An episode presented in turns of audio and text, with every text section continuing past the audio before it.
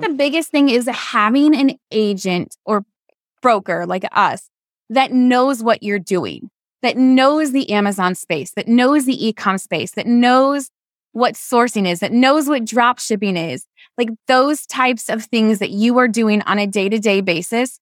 A normal mom and pop um, agent down the road or these online companies that are popping up all over everywhere saying that you can get a policy for 20 bucks.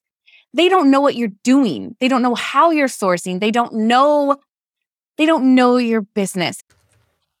Is your Amazon private label business set to survive the downturn?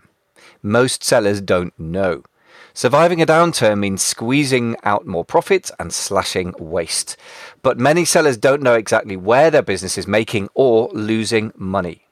If that's you, we can help. Our new quick assessment helps you identify your biggest Amazon profit killer and what to do about it.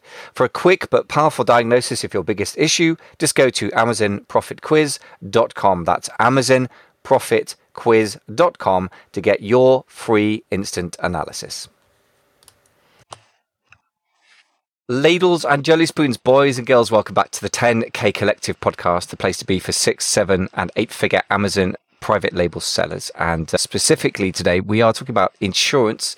Not something most people get excited about, but it's one of those things where you just ignore it for a while. It seems like a non entity and then suddenly it's really important and it can shut down your business and then it becomes not very exciting again. So it's one of those things we have to really take care of. And the perfect person to take care of it today for us, Ashlyn Haddon, who has been an expert in and focused on delivering Amazon insurance for several years. Welcome back to the show. Good to have you back. Thanks for having me. I appreciate it.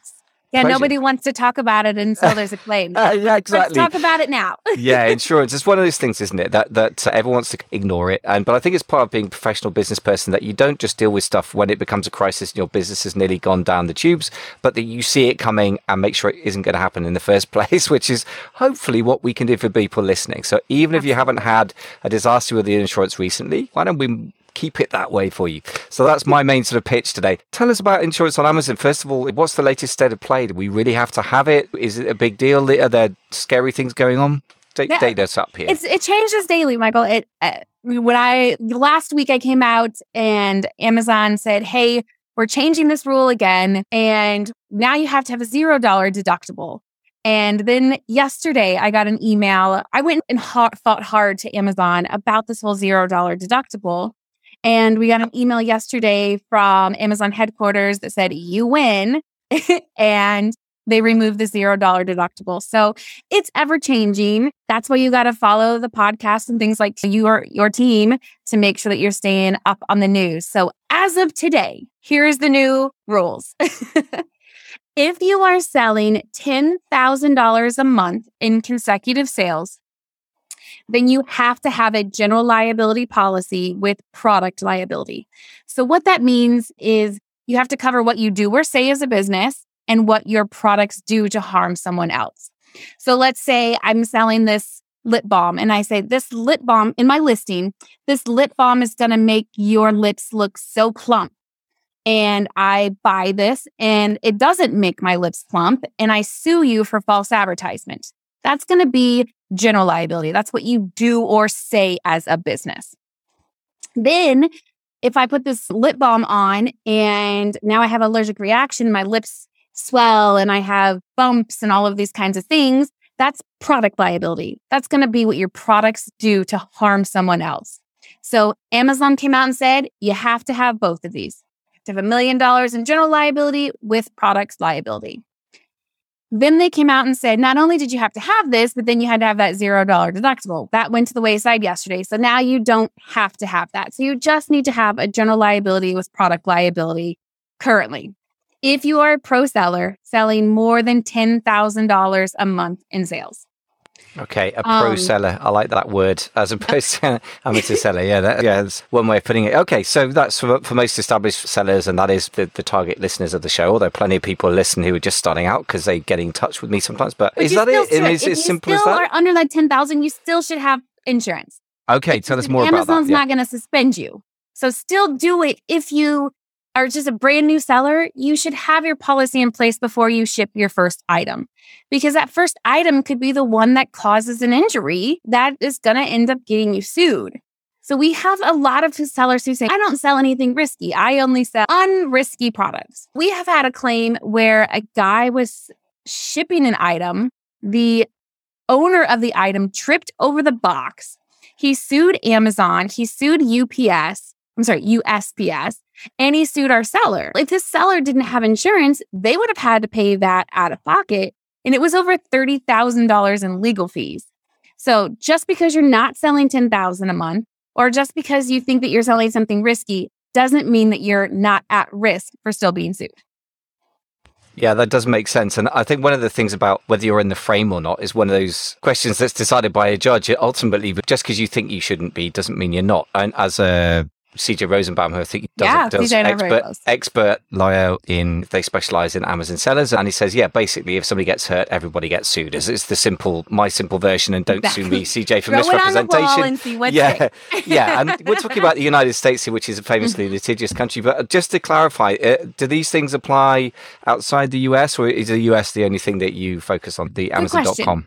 So you would you have to sell on.com, but then we can add what's called worldwide coverage, which would cover products that are shipped overseas. So it's not going to cover the .eu site. It's only going to cover the .com site, but .com shipped anywhere in the world. Okay, so, so we are basically talking specifically to people who are selling in the US, wh- wherever they're Correct. based, presumably. Okay. I would say that uh, if you're selling in Europe and you're not sure, then this could be your spur to go and check what the policies are. I suspect they're going to be pretty similar. Amazon, like most American companies, tends to you know, treat the rest of the world as a sort of subsidiary of American company. And but sense. a lot of so, our sellers yeah. overseas still sell on the dot .com platform. Exactly. This yeah, would cover the sales on the dot .com platform, even if you are based in Europe. Makes sense. Yeah. Yep.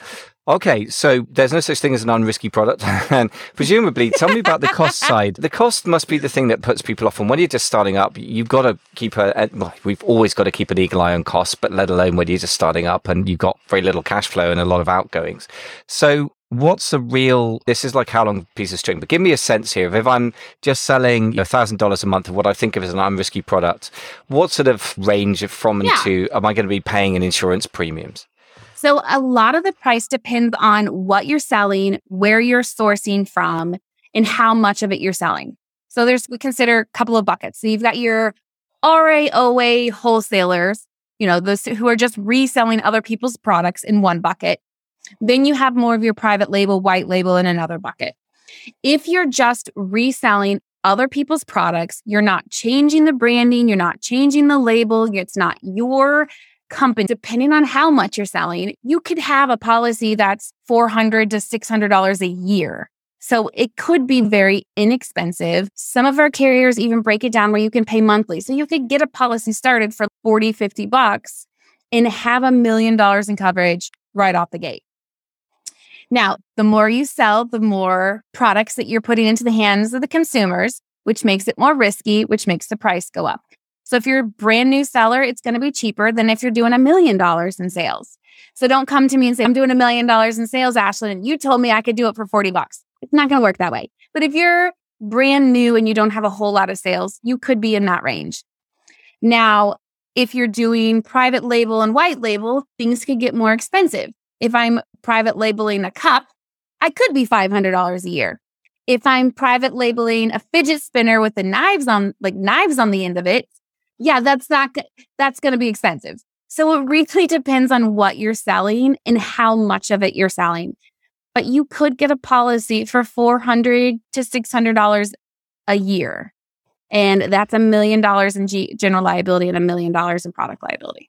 Okay, so relative to the size of the insurance, I guess it's not that crazily expensive because the chance of you getting sued are relatively low, right? It happens, and when it does, it's pretty nuclear, but then it doesn't happen that often relative to the number of sales of cups or whatever it is we're talking right. about. So tell me a bit about the relationship between the number of sales and the premium, because I, guess I'm bringing it down to the numbers because I perceive that's probably the reason people don't bother doing Either they think they don't need to, which hopefully we've blown out of the water, but or they just don't think it's affordable, which is totally understandable. So is it a linear relationship? So if I sell 100 cups a month, it's going to cost me 50 bucks to a month to insurance. And if I sell 5,000 bucks a month, it's like 100 times more, or how does that yeah, work? So it's all based on the sales number. So it's not the amount of products that you're moving, it's the amount of sales that are coming in. So $100,000 in sales is going to be cheaper than a million dollars in sales.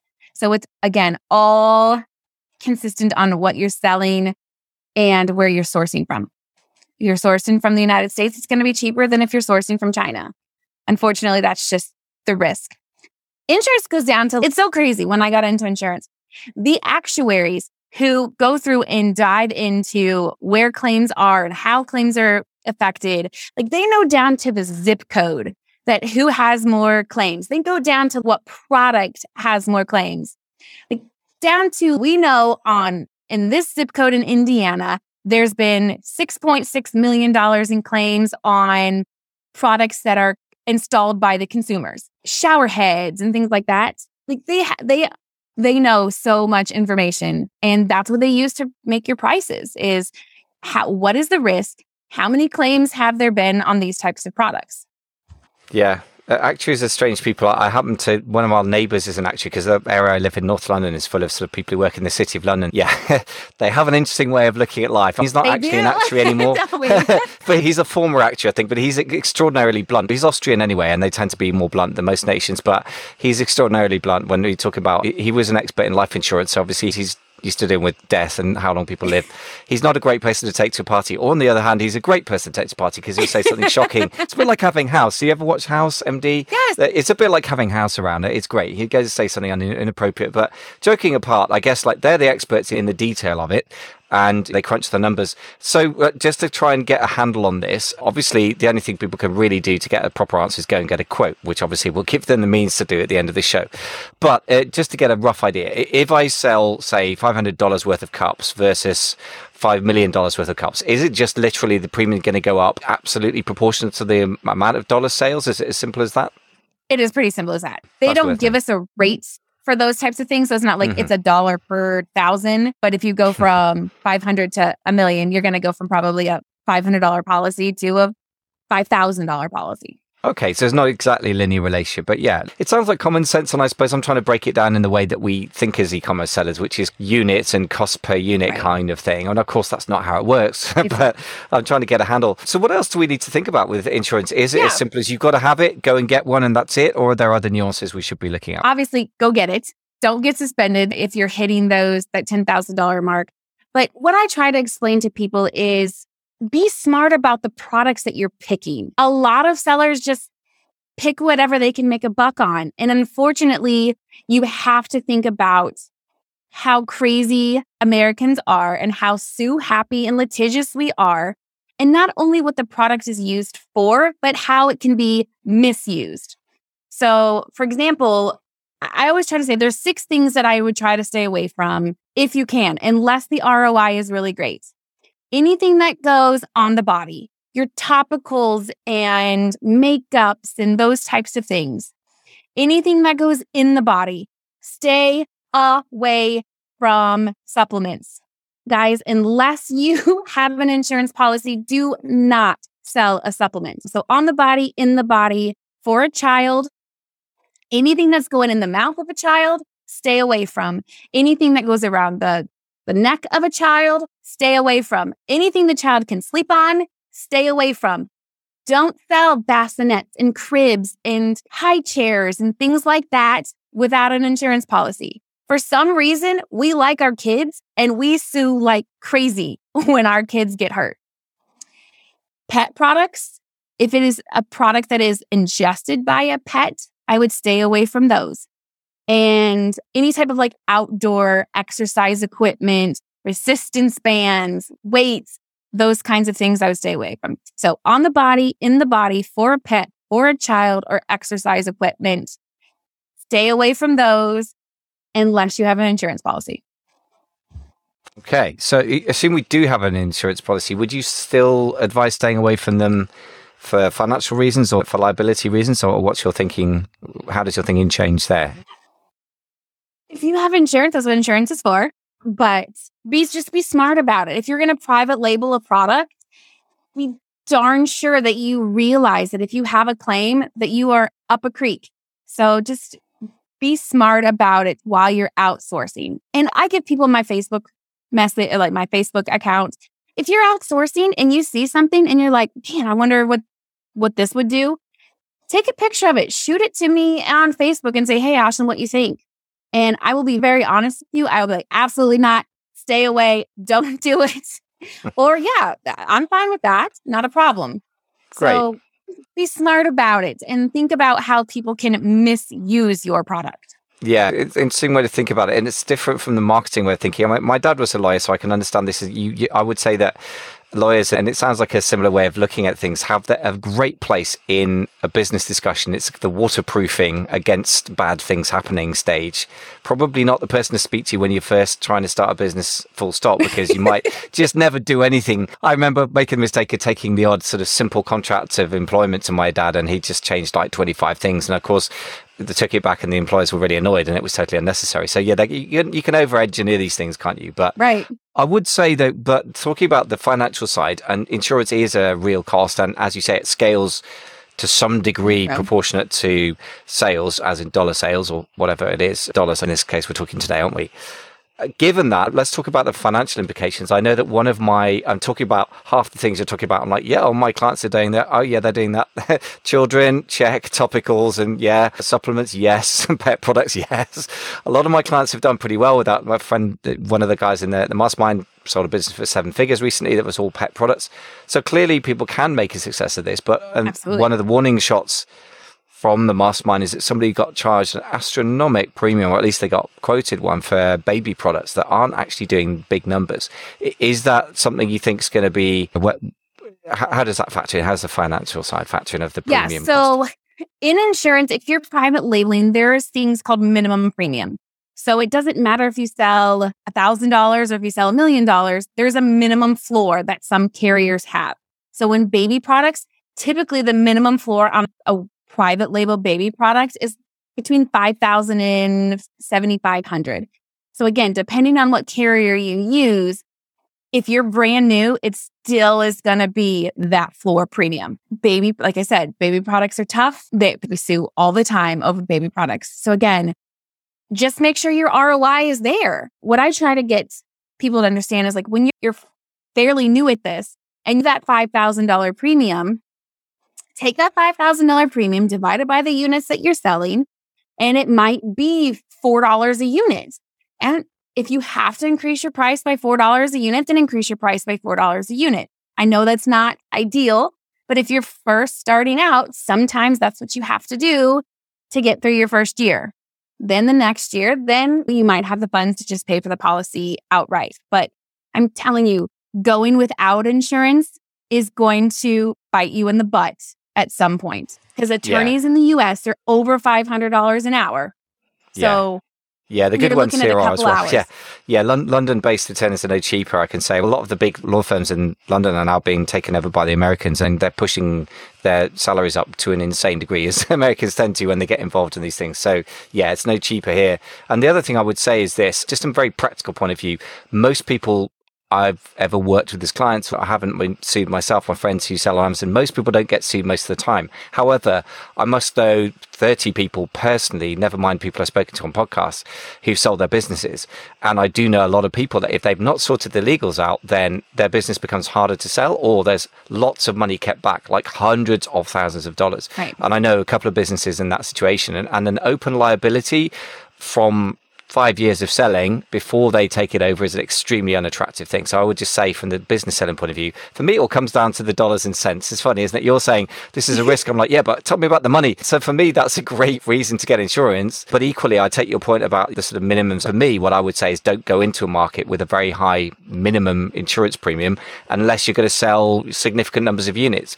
In other words, that's probably not something for a sort of startup business to do. I would suggest. And baby certainly seems to be very expensive. That's about the sort of numbers that I've heard coming back. Yeah. Tell me a bit about the other areas then that are quite popular. Uh, what about supplements or things that go in the body? Is there a sort of minimum number that you'd associate with the premium? Same thing there. So you're looking at at least 5,000 on a private label type of supplement. And then to piggyback on what you just said with getting out if you're selling, we do also do a lot of e-com sellers who are selling their business and there's insurance against your buy sell agreements. So when you go in to sell your business, that company who wants to buy you wants to make sure that there is no liabilities. And if there is a liability and a claim that comes up in the past or in the from something that you sold in the past that happens in the future, there are insurance policies for that too. So if you are looking to sell your business and you're listening to this podcast, let us know also because there's also a different type of insurance for that. Great. That um, makes a lot of sense. And can I just ask on that one then? Say, for example, that you weren't so much worried about getting sued in the future from the new buyer of the business, and you probably should, but let's assume that you'd put that to one side or you've dealt with that through insurance. What about the situation where a buyer wants to buy your company, but you didn't have insurance and you were selling, say, I don't know, pet supplements where your dog yep. could die or baby clothes or whatever? Can the buyer buy an insurance policy to indemnify themselves and thus enable the deal to go ahead? Is that a kind of situation? that you deal with? Typically, okay. the buyer's going to push that back on the seller to pay for. But yes, there's a buyer side of the insurance policy and there's a seller side of the insurance policy.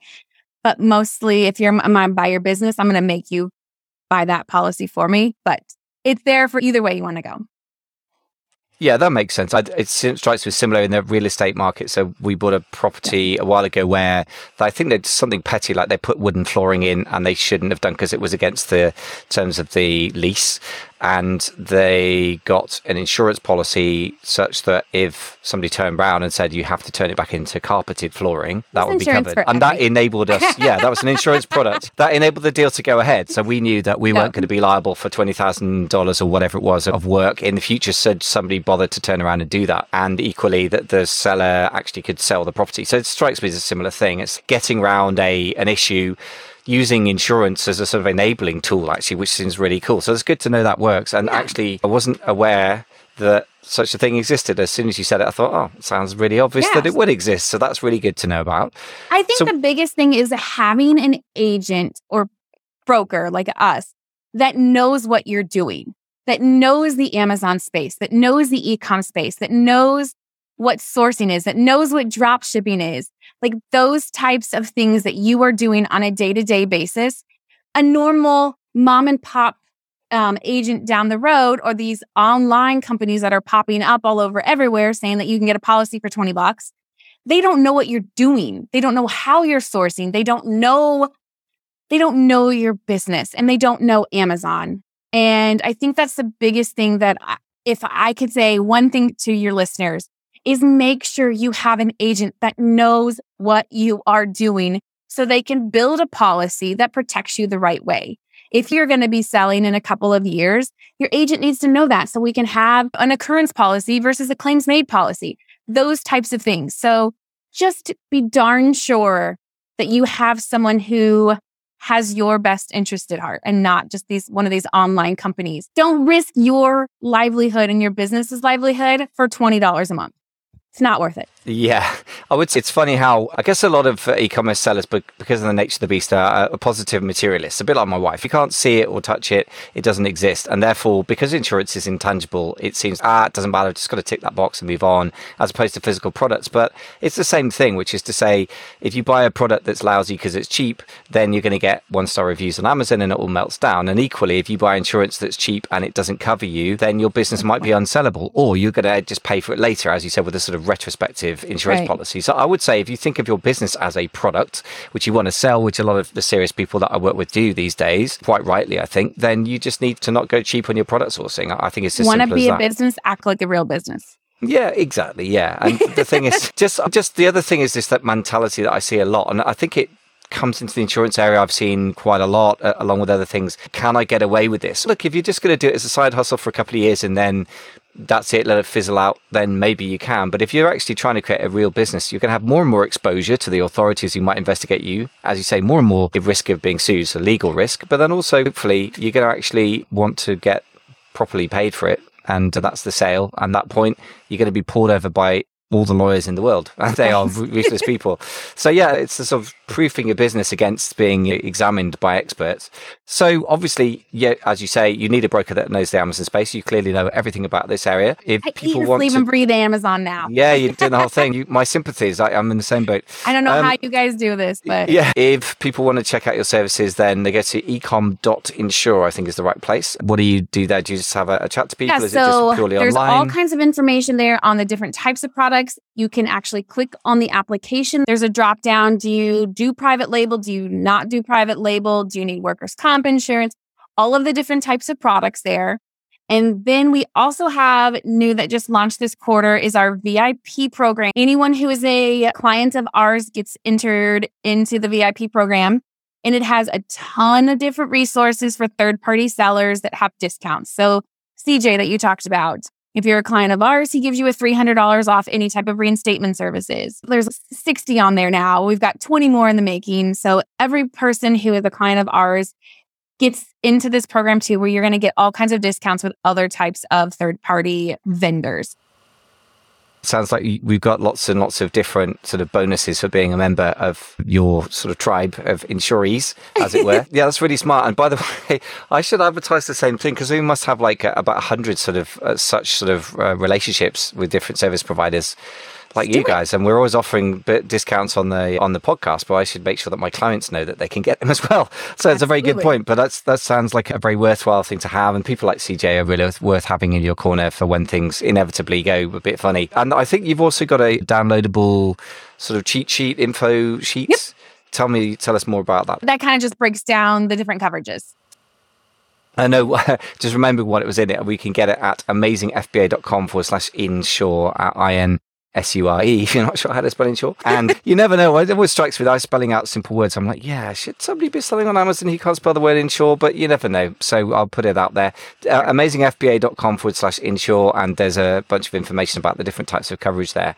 So really informative. Uh, really kind sexy. Of, yeah, really what I think is good is that it's forcing people to just think in a slightly more, what's the word, structured, grown up is the word I use. That's very patronizing, business like way. And I think that's really mm. healthy. I'm massively in favor of anything that gets people to think about their business in a business like way rather than treating it like a side hustle when you're doing a million dollars a year. Isn't it no longer the right thinking? So right. that's great stuff. Are there any other questions that I didn't ask you that I should have? No, but Feel free to reach out to me on Facebook, Ashlyn D. Haddon, or just Ashlyn D. Haddon's fine. Or you can do Ashlyn Protects My Assets is our business page if you would like to reach out there. But feel free to add me on my personal page.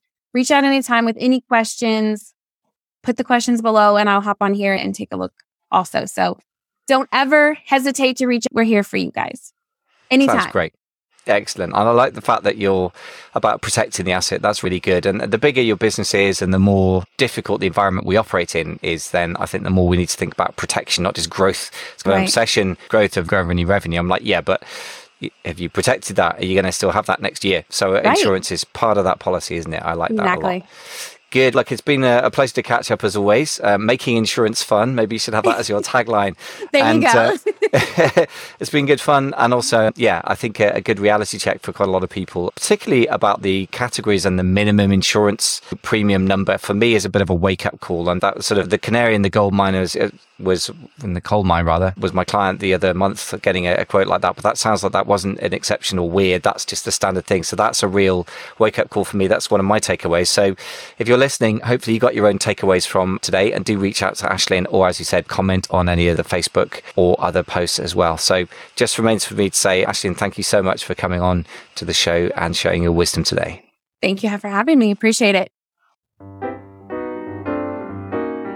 Thanks for listening to the 10K Collective podcast for six and seven figure Amazon sellers. I really hope you found the show helpful to you. Please don't forget to subscribe to the show and if you're on Apple Podcasts, please do leave us a quick star rating. It will take you all of 30 seconds to do it, but it does mean we can be found by and help many more e commerce business builders. I wish you fast and profitable scaling, and I hope you enjoy the process of building your seven figure Amazon business. Thanks very much for listening.